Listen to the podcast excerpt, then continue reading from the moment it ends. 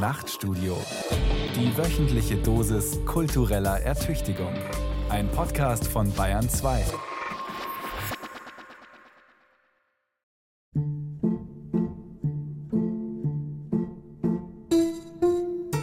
Da wir uns nun vornehmen, allein zu leben und der Gesellschaft zu entsagen, wollen wir es so richten, dass unsere Zufriedenheit nur noch von uns selbst abhänge.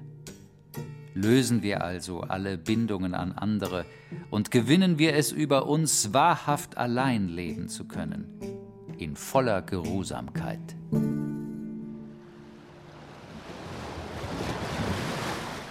Ich kannte Montaignes Essay über Einsamkeit nicht, als ich Minister für Einsamkeit wurde. Ja, ich hatte damals keine Zeit, philosophische Traktate zu lesen. Ich war ausreichend mit der Lektüre von Akten beschäftigt. Montaigne und die Einsamkeit habe ich erst nach dem unrühmlichen Ende meiner Amtszeit kennengelernt. Muss man einsam sein, um ein Ministerium der Einsamkeit leiten zu können? Mit der Frage provozierte mich kurz nach meiner Ernennung ein frecher Journalist.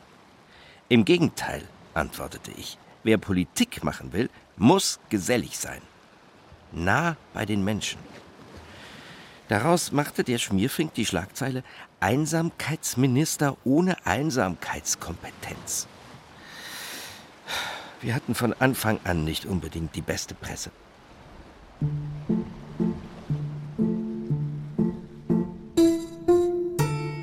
Ministerium der Einsamkeit. Eine halbdokumentarische Farce von Jochen Rack. Der Gesellschaft entsagen. Ersparen wir uns die langatmigen Vergleiche zwischen dem zurückgezogenen und dem tätigen Leben. Und was den schönen Spruch betrifft, wir seien nicht für unsere Privatinteressen geboren, sondern für den Dienst am Gemeinwohl, so verbergen sich dahinter doch nur Ehrgeiz und Habsucht. Ehrgeiz trieb mich an. Ich gebe es zu. Fachliche Interessen hatte ich nur so generell. Einsamkeit war jetzt nicht unbedingt mein Spezialgebiet.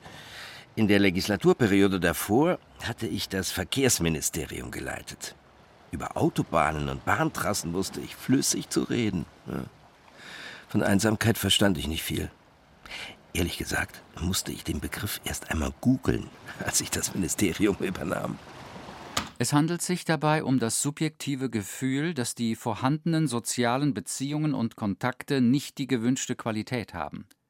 Der Begriff Einsamkeit ist zumeist negativ konnotiert, im Sinne einer Normabweichung oder eines Mangels.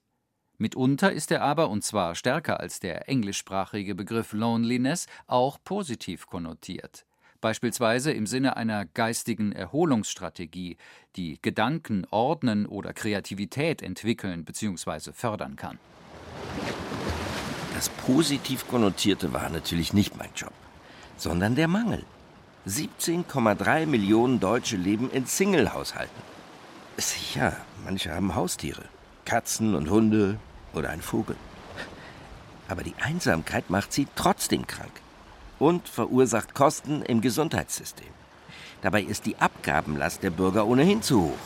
Die Gründung eines Ministeriums der Einsamkeit hatten wir daher in unser Parteiprogramm geschrieben. Überschrift Gemeinschaft stärken. Einsamkeit ist in der modernen Gesellschaft eine Epidemie im Verborgenen. Das hat nicht nur Corona ans Licht gebracht. Einsamkeit ist ein wachsendes Strukturproblem der modernen Gesellschaft. Einsamkeit macht krank und traurig. Angesichts einer zunehmend individualisierten, mobilen, digitalen Gesellschaft werden wir Strategien und Konzepte entwickeln, der Einsamkeit in allen Altersgruppen vorzubeugen und Vereinsamung zu bekämpfen.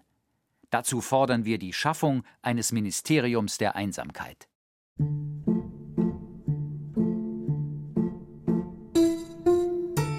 Als wir in der Bundestagswahl stärkste Partei wurden, wanderte das Thema in die Koalitionsverhandlungen. Genauer gesagt in die Arbeitsgruppe Soziales, in der ich als designierter Mann für den zu schaffenden Posten natürlich eine entscheidende Stimme hatte. Koalitionsverhandlungen. Kommen wir also zum Punkt 67 im Programm unserer grünsozialen Partei GSP. Da geht es um Einsamkeit und die Forderung nach der Einrichtung eines eigenständigen Ministeriums.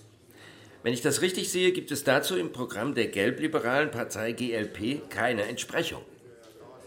Wie jeder hier in der Runde weiß, war Einsamkeit bereits im Koalitionsvertrag der abgewählten Regierung ein Punkt.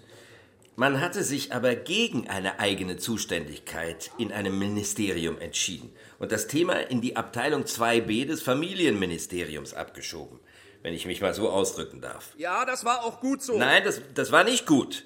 Denn die Abteilung im Familienministerium war bloß ein Feigenblatt.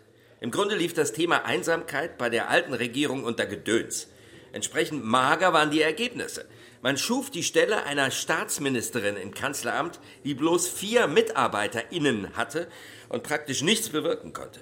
De facto hat man lediglich die Gründung einer Agentur gegen Einsamkeit beschlossen, die keine Mittel hatte und sich am Ende zu einer bloßen Suchmaschine entwickelte. Ein echter Witz, das stimmt. Was wir wollen, ist ein eigenständiges Ministerium mit angemessener Zuständigkeit und anständigem Etat das nicht von Wahl zu Wahl zwischen den Ministerien herumwandert. Erst ein personell und finanziell gut ausgestattetes Einsamkeitsministerium kann die Rahmenbedingungen schaffen für eine Bekämpfung und Abschaffung der Einsamkeit.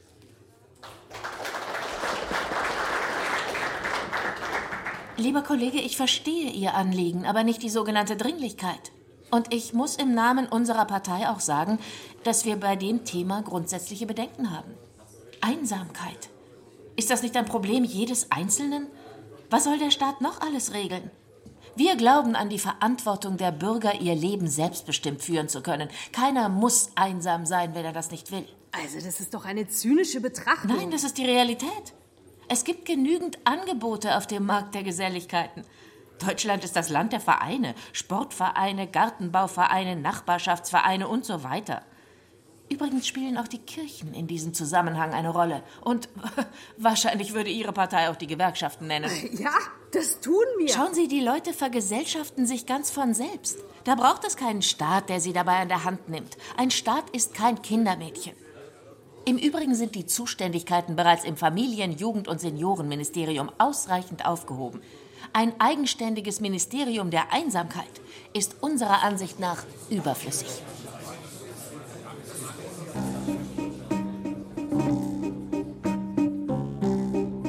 Ministerium der Einsamkeit.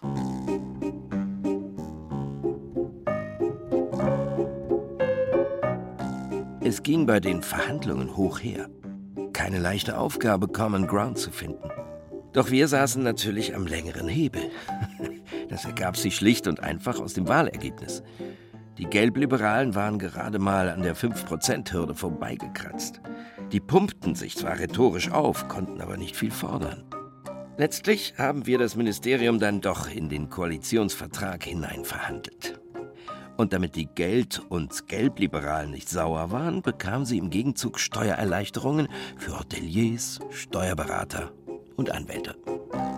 Wir wollen gezielt Einsamkeit als Volkskrankheit bekämpfen. Dabei betonen wir die nationale Geselligkeitsstrategie. Wir werden die Miteinander-Management-Programme weiter stärken, insbesondere durch eine Umsetzung von Gemeinschaftsprojekten. Die Federführung liegt dabei in dem neuen Ministerium für Einsamkeit, das wir mit ausreichendem Budget ausstatten. Meiner Berufung stand nichts mehr entgegen. Ich legte den Amtseid ab und durfte mich an den höhnischen Reaktionen der Presse erfreuen. Dass die Deutschen einsam sind, wissen wir seit Luther, Rilke und Heidegger. Bisher haben die Deutschen die Last der Einsamkeit tapfer ertragen. Was wäre die deutsche Lyrik ohne das Lamentieren über die Einsamkeit? Bisher reichten den Deutschen Gedichte als Medizin gegen das Alleinsein. Aber jetzt haben unsere Politiker, die der Kenntnis der lyrischen Hausapotheke unverdächtig sind, das Thema für sich entdeckt. Sie wollen die Volksgesundheit stärken, indem sie das edle Gefühl der Vereinzelung, das der sich seiner Vergeblichkeit und Vergänglichkeit bewusste Mensch in der Brust trägt, als pathologisch denunzieren. Einsamkeit als Volkskrankheit wollen sie bekämpfen, indem sie das Volk zur Geselligkeit zwingen, ganz nach dem zweifelhaften Motto Schillers Alle Menschen werden Brüder. Gesetze gegen Einsamkeit Man darf gespannt sein, wie diese aussehen und sollte sich jetzt schon gegen den staatlich verordneten Geselligkeitsterror wappnen. Wenn sie dir heute sagen, du sollst deine Einsamkeit mit Netflix und Nachbarschaftstreffen vertreiben, sag nein. Wenn dir dein Arzt einen Volkshochschulkurs oder die Mitgliedschaft in einer Partei verschreiben will, sag nein. Die übliche Polemik der mit der GLP verbandelten neoliberalen Presse. Ich ließ das souverän an mir abperlen und widmete mich dem Aufbau des Ministeriums. Wir bezogen ein ehemaliges Stasi-Gebäude in Berlin-Marzahn. Ja, nicht wirklich nah am Kanzleramt zugegeben. Ganz so wichtig nahm man uns dann doch nicht und machten uns an die Arbeit. Das hieß erst einmal Einstellung der Mitarbeiter und Mitarbeiterinnen unter strikter Berücksichtigung des Geschlechterproporzes. Klar, darauf legte man damals viel Wert. Als Staatssekretärin ernannte ich Miriam Müller, eine promovierte Soziologin, Autorin des Buches Soziale Dimensionen der Einsamkeit, eine ausgewiesene Kritikerin des Neoliberalismus. Eine Besprechung.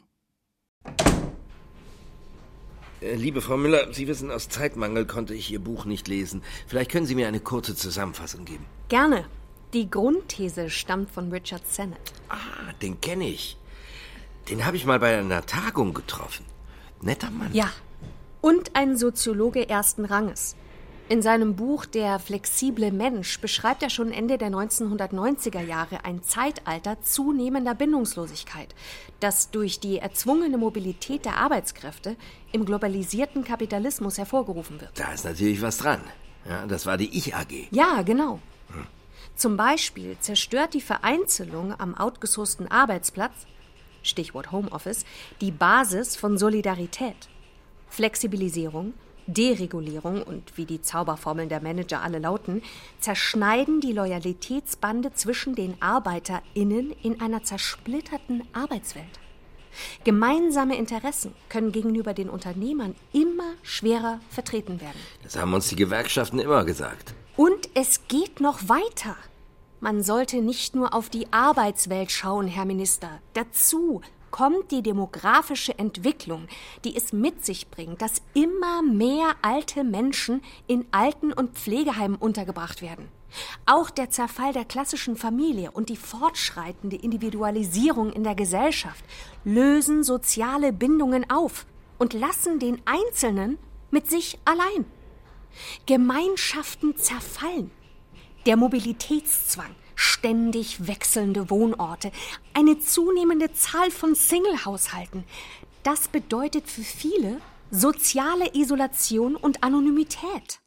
Ich zog zu der Zeit gerade aus der gemeinsamen Wohnung aus, nachdem meine Frau und ich uns getrennt hatten.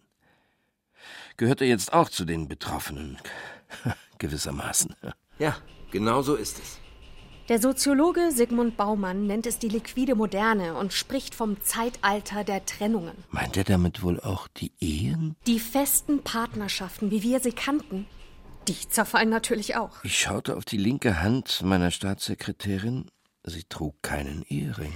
Dazu kommt die technologisch induzierte Vereinsamung durch die neuen Medien. Obwohl man uns immer das Gegenteil weismachen will wie toll es ist, wenn alle vernetzt sind. Statt sich in realen Gemeinschaften zu organisieren, suchen die Menschen in Scheingemeinschaften Halt, die die Medien- und Kulturindustrie vermittelt. Idole und Prominente schaffen in der Hype-Kultur eine Gemeinschaftserfahrung von atomisierten Einsamen, sagt Baumann.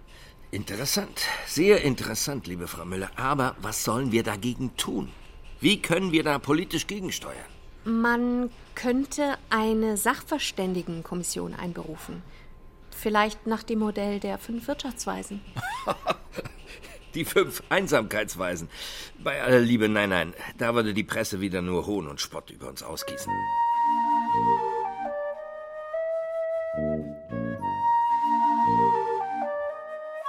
Erstes Hearing. Ich hatte mein Büro gerade erst bezogen, die Stahlrohrmöbel des von mir bewunderten Bauhausdesigners Marcel Breuer für die Sitzecke waren noch nicht geliefert, als meine eifrige Staatssekretärin schon ein erstes Expertenhearing organisiert hatte. Treffen mit einem Philosophen, Lars Svensson. der zum Thema Einsamkeit ein, wie Mirjam Müller meinte, sehr lesbares Buch verfasst hatte. Ich kannte den Mann nicht. Ein Norweger. Herzlich willkommen, Herr Svensson. Entschuldigen Sie die improvisierte Sitzecke mit den Ikea-Stühlen. Ist Wir sind hier gerade eingezogen, aber Ja. arbeiten natürlich schon auf Hochtouren an der inhaltlichen Aufstellung unseres Ministeriums. Ich bin sehr gespannt auf Ihre Ausführungen. Vielen Dank für die Einladung, Herr Minister Baerbeck. Ja. Ich freue mich, dass ich als Philosoph, man nennt unser Metier ja gern weltfremd, auch Na. einmal ganz praktisch in der Politikberatung mitwirken kann. Ja. Ich weiß, Gerne. äh, Sie haben wenig Zeit, deshalb will ich gleich zur Sache kommen. Ja. Tatsächlich hat sich bei meiner Beschäftigung mit dem Thema Einsamkeit fast alles, was ich über das Thema zu wissen glaubte, als falsch erwiesen. Ich nahm an, dass mehr Männer als Frauen einsam seien. Die starke Zunahme der Anzahl Alleinlebender würde große Auswirkungen auf die Anzahl Einsamer haben, dachte ich. Ich glaubte, soziale Medien würden mehr Einsamkeit erzeugen, indem sie die übliche Sozialität verdrängten. Das ist übrigens auch die Auffassung meiner Staatssekretärin, Frau Müller. Ja, ja, ich kenne Ihr sehr wichtiges Buch, aber an dem Punkt irrt sie leider. Oh. Das Internet hat die Einsamkeit nicht verstärkt. Es sind viele falsche Diagnosen im Umlauf. So, so. Ich nahm etwa an, die Einsamkeit sei dem spätmodernen Individualismus geschuldet und das Einsamkeitsniveau individualistischer Gesellschaften sei höher als jenes kollektivistischer. Das sind weit verbreitete Vorstellungen. Die Medien sprechen von einer Einsamkeitsepidemie. Natürlich muss ich Ihnen nicht erklären, wie das Gefühl der Einsamkeit erlebt wird. Sie kennen es aus Ihrer Kindheit, von einem Abend, an dem Sie Mutterseelen allein waren und gern jemand bei sich gehabt hätten. Von einer Feier, auf der Sie kaum jemand kannten und allein herumstanden, während Sie von Leuten umgeben waren, die geschäftig kommunizierten. Von der Nacht, in der Sie neben Ihrem Partner lagen, wohlwissend, dass die Beziehung in Wirklichkeit vorüber war. Und von der leeren Wohnung, nachdem der einstige Partner diese das letzte Mal verlassen hatte. Ich muss sagen, der Mann beeindruckte mich. Nüchtern, sehr kenntnisreich, auch empathisch. Und mit seinen Beispielen traf er bei mir einen wunden Punkt. Er redete dann, daran erinnere ich mich noch, über Freundschaft und Liebe und die gute Einsamkeit mit Blick auf Rousseau. In der liberalen Welt sei man nicht einsamer als in einer kollektivistischen, wie der Japans zum Beispiel. Die meisten Menschen sind nicht sozial isolierter als früher. Im Gegenteil sind wir hypersozial. Das Einsamkeitsproblem des liberalen Individuums besteht nicht so sehr im Vorhandensein von viel schlechter Einsamkeit, sondern vielleicht vielmehr darin, dass die gute Einsamkeit so wenig geworden ist, gerade weil dieses Individuum so sozial veranlagt ist. Äh, gute Einsamkeit. Ich verstehe nicht genau, was das sein soll. Klingt aber sehr interessant, Herr Svensson. Was folgt daraus für unsere Arbeit im Ministerium? Der norwegische Gesundheitsminister Bent Høie hat sich 2014 für eine politische Mobilisierung gegen die Einsamkeit ausgesprochen, aber die darauf folgenden Maßnahmen beruhten auf Fehlinformationen und Missverständnissen. Die politische Mobilisierung gegen die Einsamkeit ist ein hoffnungsloses Projekt. Es gibt wenig Evidenz, dass Programme mit der Absicht, Einsamkeit zu reduzieren, irgendwelche wesentlichen Wirkungen erzielten. Die Verbesserung sozialer Fertigkeiten, die Verstärkung sozialer Unterstützung, die Vergrößerung des Angebotes an Möglichkeiten für sozialen Umgang, das, was Politik mit Geld fördern kann, hatte praktisch keine Wirkung. Die Vorbeugung gegen Einsamkeit spielt sich im Wesentlichen außerhalb des Gesundheitswesens ab. Äh, Also, wenn ich Sie richtig verstehe, Herr Svensson, halten Sie unser Ministerium für überflüssig? Ich will nicht unhöflich sein, aber die Politik hat für das Thema nur eine sehr begrenzte Kompetenz. Jeder muss die Verantwortung für seine Gefühle selbst übernehmen. Das klang verdammt nach dem Standpunkt unseres gelbliberalen Koalitionspartners. Zum Glück klingelte in dem Moment mein Telefon. Ich verabschiedete den Philosophen, Miriam Müller brachte ihn zur Tür. Mit Skeptizismus kann man kein Ministerium führen.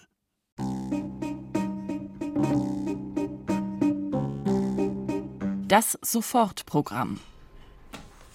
Ich habe mir erlaubt, mit einigen KollegInnen Vorschläge für ein Sofortprogramm zu erarbeiten.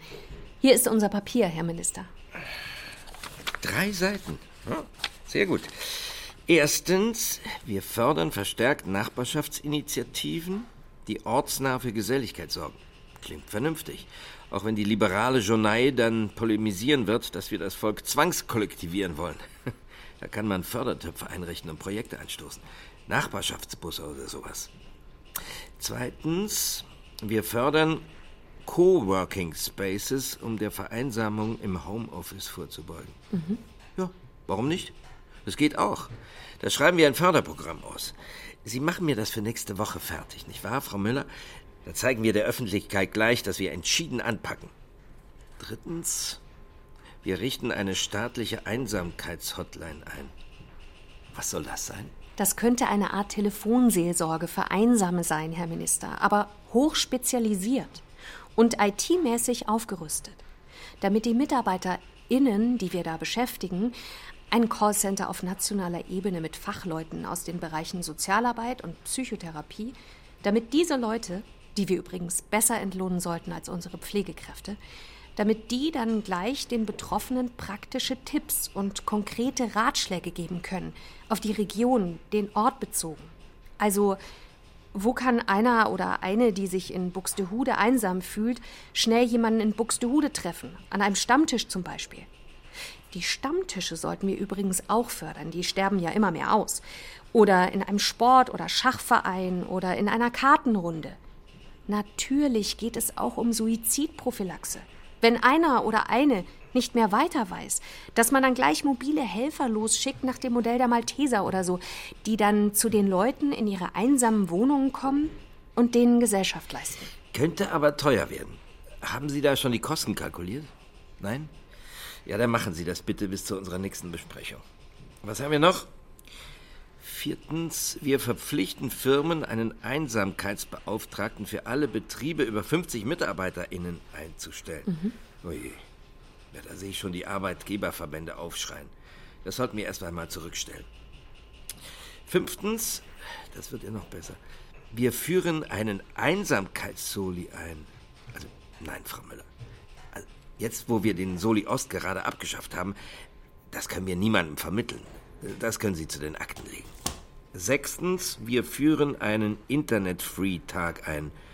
Das verstehe ich nicht. Naja, wegen der medial bedingten Einsamkeit, Herr Minister. Dass die Leute mal abschalten. Im doppelten Sinn.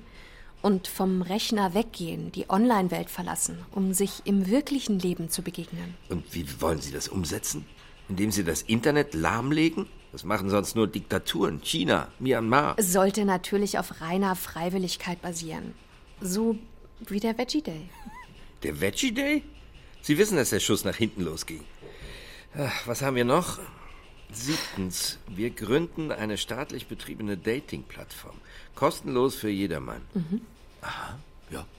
Das leuchtet irgendwie ein. Gegen das Single-Dasein. Allerdings werden wir da mit dem Protest der privaten Agenturen zu rechnen haben. Tinder, Parship und so weiter. Mhm. Da stehen große Medienkonzerne dahinter. Hm, ich weiß nicht, ob wir uns mit denen anlegen sollten. Vielleicht holen wir da erst einmal die Stellungnahme vom Digitalministerium ein. Mhm, okay. Achtens, wir schaffen eine ärztliche Verschreibungsmöglichkeit für Escort Services. wer, wer hat sich denn das ausgedacht? Das meinen Sie doch wohl nicht ernst, liebe Frau Staatssekretärin. Doch.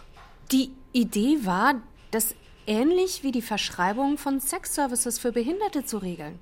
In Holland haben sie das erfolgreich eingeführt. Sex dient der Gesundheit, beugt Einsamkeitsgefühlen vor. Ja, ja, ja, ja, ja, ja, ja, ja, sehr gut. Aber was glauben Sie, was wir da von den Kirchen zu hören kriegen? Bei aller Liebe, aber die werden meinen Kopf fordern. Ja? Sex auf Rezept. Ich meine, da muss man erst mal drauf kommen. Also, Letzter Punkt. Neuntens, wir starten eine Kampagne in den sozialen Medien. Hashtag Ich bin einsam. Aha. Wir meinen, dass es wichtig ist, das Thema überhaupt erstmal aus der Tabuzone zu holen. Da kann so eine Kampagne in den sozialen Medien helfen. So als Art Anti-Instagram, wo sich die Leute nur immer bloß Glücksstrahlen präsentieren. Stattdessen, ich bin einsam. Und ich gebe es öffentlich zu. Hm, interessanter Gedanke. Und das würde auch nicht viel kosten. Wir werden versuchen, Influencer dafür zu begeistern. Leute mit Millionen Followern. Aha. Die können so eine Einsamkeits-Community populär machen. Also, ich glaube wirklich, dass wir damit großen Erfolg haben können, um der Einsamkeit der Menschheit entgegenzuwirken. Weil so kann es nicht mehr weitergehen.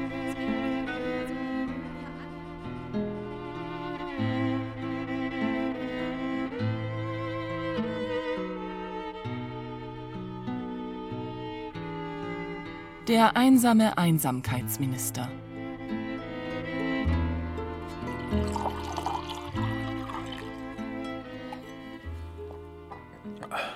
Ich muss zugeben, die Vorschläge meiner Staatssekretärin überzeugten mich nur mäßig. In Interviews und Pressekonferenzen stieß ich auf massive Kritik. Ich war vielleicht zu blauäugig in das Amt gegangen. Einsamkeit, ein schwammiges Thema. Wie soll man sowas überhaupt gesetzlich regeln? Ich hatte schlaflose Nächte. Ich wachte allein auf, fühlte mich krank und traurig. Ja, das war durchaus ein negativ konnotiertes Gefühl. Es war übrigens auch die Zeit, als meine Ehe in die Brüche ging. Vielleicht hatte ich einfach nicht genug Zeit für meine Frau gehabt. Zu viel Stress in der Arbeit. Immer im Hamsterrad. Ich hatte meine Frau ein bisschen aus den Augen verloren. Oder sie mich. Vielleicht fühlte sie sich einsam. Hätte sie sich sonst mit dem Fraktionsführer der Oppositionspartei eingelassen. Zum Stress im Amt kam der Scheidungsstress dazu. Die Boulevardpresse freute sich natürlich und titelte Der einsame Einsamkeitsminister. Ich zog vorläufig ins Hotel, rauchte 15 Zigaretten pro Tag, elektrische und griff zu Montaigne. Besonders berechtigt aber scheint mir die Zurückgezogenheit bei solchen Menschen, die in der Nachfolge des Thales der Welt ihre aktivsten und blühendsten Jahre gewidmet haben. Genug nun für andere gelebt. Leben wir zumindest dies letzte Stück des Lebens für uns. Wenden wir unsere Gedanken und Vorsätze auf uns selbst und unser Wohlergehen. Das brachte mich schon zum Nachdenken. Warum sollte ich mir den ganzen Stress eigentlich antun? Der Ehrgeiz treibt einen an, aber Ruhm in der Politik dauert nicht lange. Man sitzt auf einem Schleudersitz. Als Bürgermeister von Bordeaux hatte Montaigne seine besten Jahre geopfert und sich danach in die Einsamkeit seines Schlossturms zurückgezogen. Philosophieren, lesen, schreiben, das schien mir in meiner Situation als unerreichbares Glück. Zweites Hearing. Wenigstens waren meine Stahlrohrstühle von Marcel Breuer inzwischen gekommen. Ach, wenn schon all die Hearings nötig waren, die meine eifrige Staatssekretärin organisierte, wollte ich wenigstens bequem und stilvoll sitzen. Willkommen, Herr Professor Rosa. Ja, danke. Hartmut Rosa ist, wenn ich so sagen darf, als Theoretiker des Hamsterrades bekannt geworden, na ja, indem wir uns, wie er sagt, alle immer schneller drehen.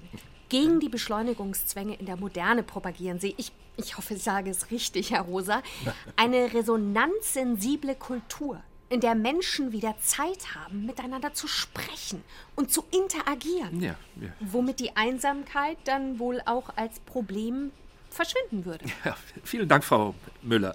Herr Minister Baerbeck, für Ihre Gesprächseinladung. Als Soziologe sehe ich Einsamkeit als systemisch-gesellschaftliches Problem. Genauer gesagt als Ausdruck einer Resonanzkrise in der Moderne. Also misslingender Weltbeziehungen. In der kompetitiven Welt droht das spätmoderne Subjekt unterzugehen. In der Arbeitswelt stehen sich die Menschen in Konkurrenz gegenüber und vereinzeln. Sagt das nicht auch Richard Sennett? Ja, den zitiere ich auch in meinem Buch Resonanz. Ich darf es Ihnen hier als Geschenk überreichen. Oh, vielen Dank. Ich werde es bestimmt lesen. Ich knüpfe an an die Theorie des flexiblen Menschen. Die Solidarität, die sich einmal in der gemeinsamen geteilten Arbeitswelt herstellte, glüht immer mehr aus. Deshalb sehnen sich die Menschen nach verbindlichen und warmen Beziehungen, zum Beispiel in der Familie, auch mit Freunden. Manche leider auch in radikalen politischen Bewegungen. Man sucht eine Schutzsphäre vor der Welt der Konkurrenz, nach einem Ort der Nähe und Geborgenheit, einem Resonanzhafen in stürmischer See, wie ich schreibe. Und das, je mehr die übrigen Sozialsphären als wettbewerbsdominierte Entfremdungszonen wahrgenommen werden. Aber das ist die Dialektik. Solche Schutzsphären gibt es nur begrenzt. Die Gesellschaft kolonialisiert nämlich auch die Lebenswelt. Das haben wir von unserem großen Philosophen Jürgen Habermas gelernt. Ja, den hatten wir auch als Gastredner bei einem unserer letzten Parteitage. Ah, ja. Aber was bedeutet das denn nun alles für eine Politik der Einsamkeit? Das bedeutet, Herr Minister, dass die kapitalistische Gesellschaft radikal verändert werden muss, um die Kolonialisierung privater, lebensweltlicher Resonanzsphären zu verhindern und Entfremdung, das heißt auch Einsamkeit, abzubauen. Mo- Sie wollen mir aber nicht sagen, dass dazu eine Revolution, eine Abschaffung des Kapitalismus nötig ist. Die Idee hatte unsere Partei schon vor 100 Jahren verworfen. Jedenfalls muss die kapitalistische Profitlogik gebrochen werden. Man könnte mindestens ein garantiertes Grundeinkommen einführen. Das wäre ein trojanisches Pferd, um die Selbstverdinglichungslogik in der Arbeitswelt zu brechen und die Menschen zu neuen, resonanten Beziehungen zu ertüchtigen. Einsamkeit bedeutet den sozialen Tod. Wir dürfen die Sehnsucht nach Gemeinschaft nicht den rechten Bewegungen überlassen, die eine Politik machen, die als Antipolitik daherkommt. Ja, das. Da, da ist was dran. Aber ein Grundeinkommen können wir unter den gegebenen Mehrheitsverhältnissen nicht durchsetzen. Leider. Es geht darum, dass die Politik zugänglicher wird, näher zu den Menschen kommt. Ja, das ist auch mein Leitspruch. Die klassische Politik wird nämlich von vielen Bürgern als Enttäuschung von Resonanzerwartungen erlebt. Politik wird nur noch als Sphäre antagonistischer Interessenkonflikte wahrgenommen und erscheint den Leuten voller Anpassungszwänge, zu rational, kognitionslastig. Den Leuten fehlt die soziale Wärme. Politik sollte dagegen wie Musik sein, eine Resonanzsphäre zwischen Bürger und Bürgerinnen und denen, die sie repräsentieren. Ja, aber zu viel Resonanz wäre auch nicht gut, oder? Das erinnert mich dann doch zu sehr an Reichsparteitag. Natürlich. Demokratische Politik zielt nicht auf die Aufhebung der Vielfalt in einem identitären Einklang, sondern Zum Glück klingelte wieder einmal mein Telefon. Ich hatte das übrigens mit meiner Sekretärin abgesprochen. Die sogenannten Experten kauen einem ja gern das Ohr ab. Und Herr Rosa wurde leider auch nicht sehr konkret über seine Grundeinkommensidee hinaus. Redete noch von der Sharing-Ökonomie und lobte Genossenschaften. Naja, hinterher war ich so schlau wie vorher.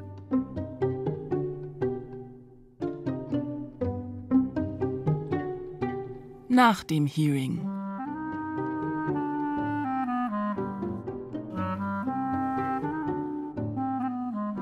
Miriam Müller fasste die ganzen Expertenanhörungen in einem Reader zusammen.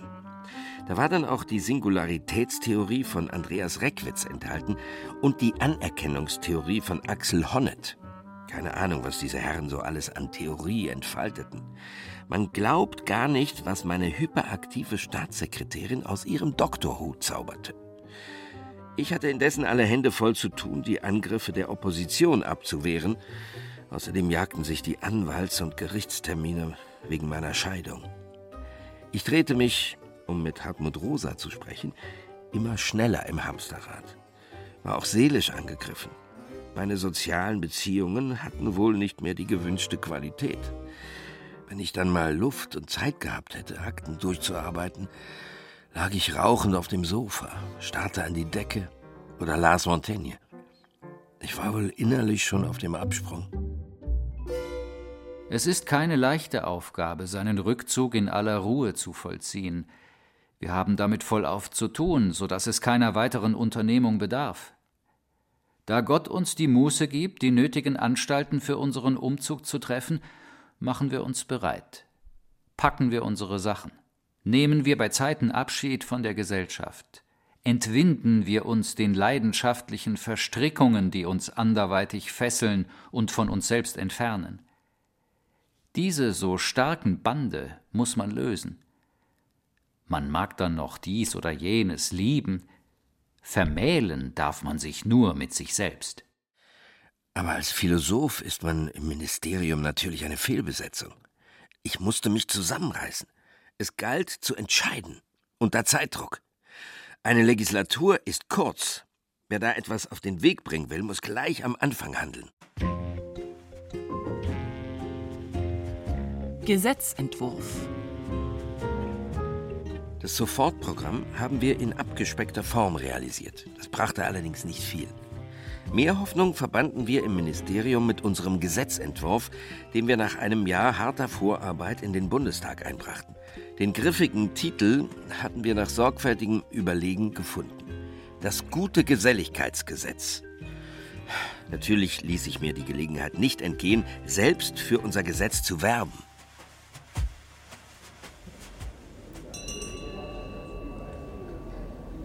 Herr Präsident, meine sehr verehrten Kolleginnen und Kollegen, meine sehr verehrten Damen und Herren. Eine Gesellschaft lebt von der Geselligkeit, vom Miteinander, vom Austausch, von der Kommunikation ihrer Mitglieder. Einsamkeit ist Gift für den sozialen Zusammenhalt. Eine einsame Gesellschaft zerfällt. Einsamkeit bedeutet daher auch eine Krise der Solidarität. Wir müssen die Einsamkeit bekämpfen. Auch weil der einzelne Einsame leidet, weil er krank wird, weil er das Gesundheitssystem belastet. Ja, dass Sie kaputt gespart haben. Einsamkeit kommt uns teuer zu stehen, in seelischer wie finanzieller Hinsicht. Deshalb bringen wir heute das gute Geselligkeitsgesetz in den Bundestag ein. Wer hat sich denn diesen Titel ausgedacht? Doch Etikettenschwindel. Schall und Rauch. Das gute Geselligkeitsgesetz soll Initiativen und Organisationen fördern, die sich gegen Einsamkeit engagieren und um mehr Gemeinschaft bemühen. Das GGG soll gegen Diskriminierung vorgehen, die mit Einsamkeit verbunden ist. Daher verpflichten wir die Betriebe, einen Einsamkeitsbeauftragten zu schaffen, der die sozialen Abläufe im Betrieb im Auge hat und eingreifen kann, wenn Isolation am Arbeitsplatz zum Beispiel zum Problem wird oder Vereinsamung im Homeoffice. Noch mehr Belastung für die Unternehmen. Das ist doch absurd. Das ist unglaublich. Wieder so ein Bürokratiemonster. Wir schreiben dem Arbeitgeber auch vor, dass er einen geselligen Arbeitsplatz im Betrieb schaffen muss, wenn der Arbeitnehmer das fordert. Es soll ein Recht geben auf einen Betriebsarbeitsplatz. Damit gehen wir gegen das Outsourcing vor, das in der Pandemie einen Schub bekommen hat. Es gibt nicht nur das Recht auf Homeoffice, es gibt auch das Recht auf ein Office im Betrieb. Das ist doch lächerlich. Treten Sie zurück! Ich bedanke mich bei allen Kollegen, die bei der Ausarbeitung dieses Gesetzes mitgewirkt haben. Es ist ein notwendiges, ein richtiges und ein gutes Gesetz. Ich bitte um Ihre Zustimmung. Vielen Dank.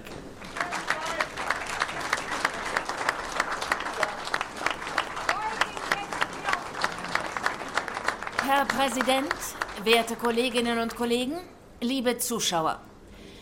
Herr Minister Baerbeck, nach zwei Jahren im Amt, in denen praktisch nichts aus Ihrem Ministerium kam außer schönen Worten, bringen Sie jetzt ein Gesetz in den Bundestag ein, das sich großspurig GGG nennt und nichts anderes ist als ein großes Pfuschgesetz. Oh, Frechheit! Das ist unerhört! Ihre Partei, die sich als Wohltäter des Volkes aufspielt, folgt wie immer der Ideologie der Staatsgläubigkeit. Der Staat, das ist für sie eine große Amme. Neudeutsch könnte man sagen eine Helikoptermama oder ein Kindermädchen. Altmodisch patriarchalisch gesprochen ein Übervater. Von der Wiege bis zur Bahre wollen sie den Menschen einen bequemen Weg durchs Leben ebnen und sie vor allen Lebenskrisen schützen, auch vor der Einsamkeit. Unglaublich! Quatsch! Ja, lachen Sie nur. Was hat den Staat, die innerseelische Befindlichkeit seiner Bürger anzugehen? Muss er neben Steuerehrlichkeit auch die Geselligkeit der Menschen überprüfen? Auf ein behördlich erwünschtes Niveau heben? Liegen nicht Zahl, Dichte und Pflege sozialer Beziehungen allein in des Einzelmenschen Verantwortung oder Schicksal? Das alles geht den Staat nichts an. Ihr sogenanntes Ministerium der Einsamkeit, eine Schnapsidee von vornherein, erklärt die Einsamkeit zum Feind der Menschheit, damit sie dann alle möglichen Zwangsbeglückungsprogramme der Geselligkeit durchsetzen können. Die sind teuer und Sie sind vor allem sinnlos. Denn, meine Damen und Herren, der Mensch ist ein einsamkeitsbedürftiges Wesen. Es gibt einen positiven Einsamkeitsbedarf in der Gesellschaft. Es gibt Menschen, die Einsamkeit suchen und nicht zurechtkommen mit jenem Tribunal, das in der heutigen Verpflichtung zur totalen Geselligkeit steckt, weil jeder sogleich als verworfen gilt, der da nicht mitmacht. Das sind nicht meine Worte, sondern die des großen Philosophen Odo Marquardt. Marquardt? Wer ist denn das? das? Seit wann machen Philosophen Gesetze? Das ist doch Unsinn. Gegen die totale Geselligkeitspflicht, zu der uns die Regierung verdonnern will, gilt es festzuhalten, dass es auch eine Lust an der Einsamkeit gibt. Dass Einsamkeit eine Bedingung der seelischen und geistigen Produktivität ist, übrigens auch der wissenschaftlichen, dass wir die Leute also nicht vor der Einsamkeit erretten sollten, sondern sie eher, und ich zitiere nochmal Marquardt, dazu ermutigen sollten, eine Kultur der Einsamkeitsfähigkeit zu entwickeln. Einsamkeit ist nämlich eine unvermeidliche existenzielle Tatsache. Ja, und Ihr Geschwätz ist auch eine Tatsache. Ja, das wollen Sie nicht hören. Die Einsamkeit gibt es, ich zitiere, weil wir sterben. Wenn wir abtreten, lassen wir unsere Mitwelt allein, die dabei ihrerseits uns allein lassen muss. Wir sterben als alleingelassene Alleinlasser. Diese sterblichkeitsbedingte Einsamkeit verlangt Einsamkeitsfähigkeit. Was uns modern vor allem plagt, quält und malträtiert, ist also nicht die Einsamkeit, sondern der Verlust der Einsamkeitsfähigkeit, die Schwächung der Kraft zum Alleinsein, der Schwund des Vermögens Vereinzelung zu ertragen, das Sichtum der Lebenskunst Einsamkeit positiv zu also erfahren. Absurd! Philosophischer Quatsch! Davon wollen Sie natürlich nichts wissen. Und natürlich ist klar, dass eine Regierung das Wort abtreten nicht gern hört. Ich sage es aber. Treten Sie ab. Mit Ihrer Politik des Geselligkeitsterrors im Namen der Rettung vor der Einsamkeit. Ein GGG ist so überflüssig wie ein Kopf. Ihr Gesetz kann niemals leisten, was es verspricht. Und es verspricht etwas Falsches. Daher lehnen wir es ab. Vielen Dank.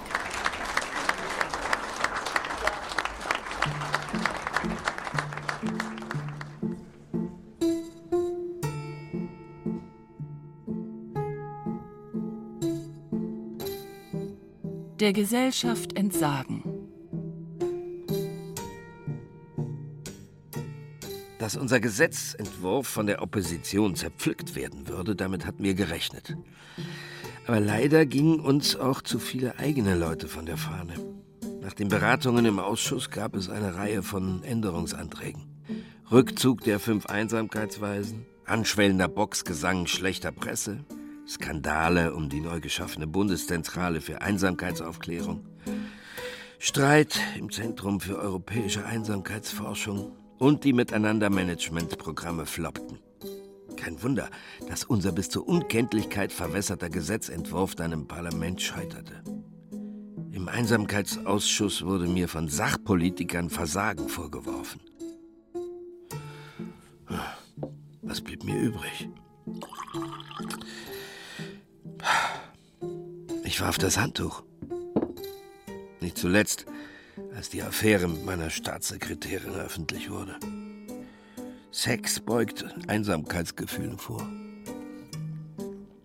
Ja, aber danach einsamer nie als in jenem August nach meinem Rücktritt. In der nächsten Legislaturperiode wurde das Ministerium der Einsamkeit dann wieder aufgelöst und die Abteilung auf andere Ministerien verteilt. Alles lange her.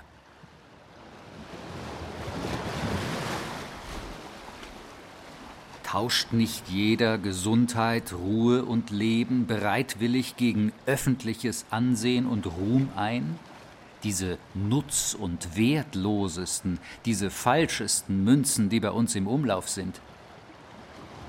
Ich hatte meinen Preis mit den falschen Münzen bezahlt. Danach war ich frei und einsam. Im positiven Sinn. Die Gemütsart, die im schärfsten Widerspruch zur Zurückgezogenheit steht, ist der Ehrgeiz. Ruhm und Ruhe sind zwei Dinge, die nicht unter einem Dach wohnen können. Montaigne hat es gewusst. Einsamkeit braucht keinen Minister. Man muss sie gestalten.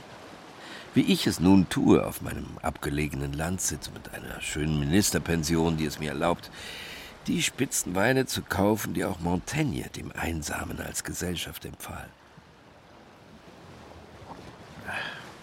Vermählt mit mir selbst genieße ich die positiv konnotierte Einsamkeit als geistige Erholung, um meine Gedanken zu ordnen. Vielleicht hatte die Opposition doch nicht so unrecht. Aus meiner Partei bin ich inzwischen ausgetreten. Souveränes, eigensinniges, wahrhaft philosophisches Denken, das habe ich gelernt, verträgt sich nicht mit politischer Tätigkeit. Es ist unmöglich, den Geschäften zu entsagen, wenn ihr nicht ihren Früchten entsagt. Gebt mit den anderen Gelüsten auch das nach dem Beifall der anderen auf. Es ist ein ehrloser Ehrgeiz, aus seiner Muße und Abgeschiedenheit noch Ruhm schlagen zu wollen. Man muss es wie die Tiere machen, die vor dem Eingang ihrer Höhle die Spuren verwischen. Worauf ihr zu sinnen habt, ist nicht mehr, dass die Welt von euch spreche, sondern wie ihr mit euch selbst sprechen sollt. Zieht euch in euer Inneres zurück. Prost.